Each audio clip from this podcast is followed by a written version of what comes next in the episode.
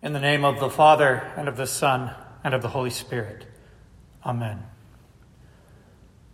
From ancient times, the people of God have observed the season of Lent as a time of repentance accompanied with bodily fasting. It is fitting that repentance and fasting would go hand in hand, since the fall into sin involved a failure to fast from the forbidden fruit. Denying the wants of the physical body is a good spiritual exercise that Christians have observed almost since the beginning of time. And yet, every year I hear some well meaning folks, sometimes even pastors, suggesting a new approach to Lent. This year, instead of fasting, instead of giving something up, how about adding something good? Spend an extra 30 minutes reading your Bible. Put an extra 20 in the offering plate. Spend an afternoon each week volunteering at the local food bank. These are not wicked suggestions, but they do strike me as a bit arrogant. Are we so much wiser than the countless generations of Christians who came before us? Do we really think we know better than they how to promote spiritual discipline? I think that we Americans are especially accustomed to our lives of instant gratification and the indulgence of every desire. Perhaps we of all Christians stand to benefit most from the ancient discipline of fasting, as the concept of going without is so utterly foreign to our comfortable middle class lives.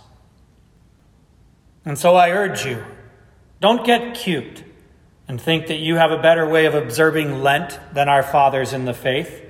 Instead, follow their example by giving something up during these 40 days, something that you will miss, something meaningful that requires discipline. As a Christian, there are still many things that your sinful heart might desire. Some are harmless, some are not even sinful, but there are others that are deadly and destructive to the soul. And Lent is an opportunity to say to your soul, get used to not getting everything you want.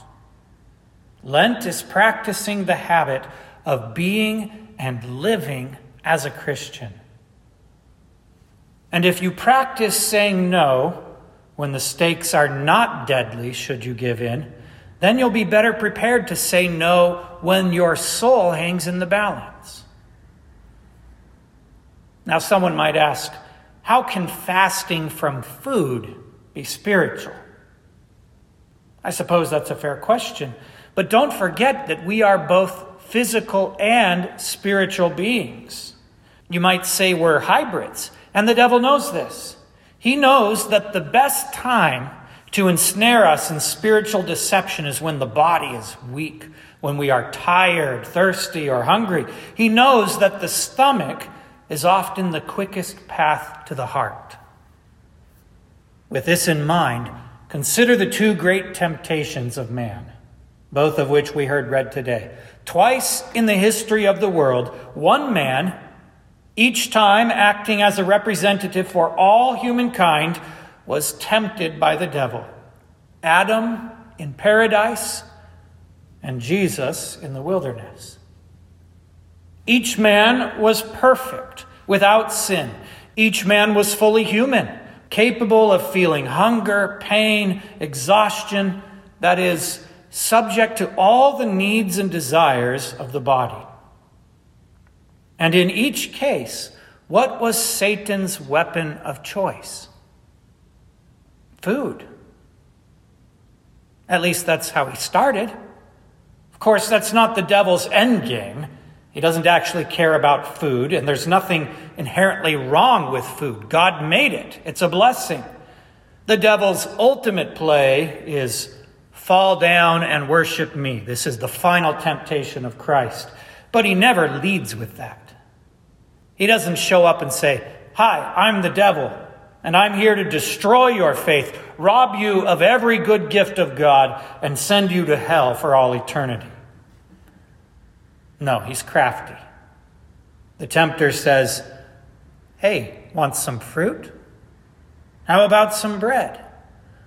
And while you're eating it, let me tell you all the ways that God has failed to provide for you. Did you know that He doesn't want you to have the knowledge of evil? There are some things God doesn't want you to experience, like war and cancer and death. God is holding back from you. And what kind of father would let his child go hungry? If you were really a son of God.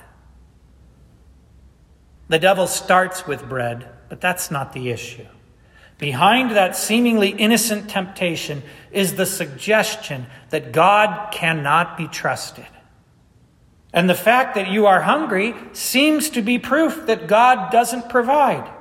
It's hard to ignore the rumblings of an empty stomach, and Satan has been using this to his advantage for thousands of years. That is why, as Christians, it's beneficial, even necessary, for us to practice going without. This is parallel to what the Bible calls mortifying the desires of the flesh. The sinful nature, along with all evil desires, needs to be drowned and die every day. And your trust in God needs to grow and be strengthened. Fasting helps with this. It helps to put to death the sinful nature, even as it strengthens your faith in the care and providence of your Heavenly Father. As you fast, you are telling your soul, Yes, I may feel hungry today. Yes, I may not feel like I have everything I need. Yes, my emotions may not feel content but I am not a slave to these feelings. God's promise to care and provide for me still stands. Meanwhile, the world tells us that we're no better than animals, with no choice but to satisfy every base animalistic craving within our hearts. The world tells you if it feels good, do it, and avoid suffering at any cost. But the Word of God teaches that the sufferings of this life are helping to conform us to the image of Christ.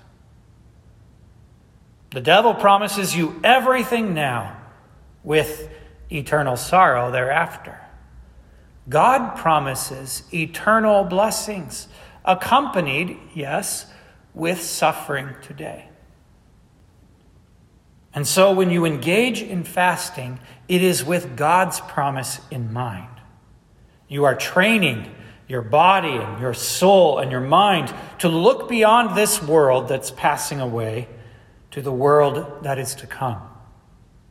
It's an exercise of faith in the promises of Jesus, who says, In this life you will have tribulation, but be of good cheer. I have overcome the world. And this is perhaps the greatest benefit of fasting. Because we are physical creatures, every one of our senses is continually pulling our attention away from the spiritual things that matter and directing our focus solely to the trappings of this life comfort, security, health, pleasure, entertainment, etc. Fasting reminds us that there is a greater reality than the things we see and hear and feel and smell and taste. These things are not what life is truly about. The words of Jesus during his fast in the wilderness help direct our own fasting. Man shall not live by bread alone, but by every word that proceeds from the mouth of God. Fasting directs our gaze away from the things that are passing to the things that are eternal. Heaven and earth will pass away, Jesus says, but my words will never pass away. If you have not done so before, I encourage you to mark the days of Lent this year with fasting, following the faithful example of the saints of old Moses, Elijah, and even the Lord Jesus himself. Not a total fast, mind you, I don't think we in this generation are as strong as the saints of old, but enough of a fast to cause some discomfort to your soul. It will be good for you. Fasting won't make you righteous in the eyes of God. It won't open the doors of heaven for you. Jesus has already done that with his perfect life and obedient death on the cross.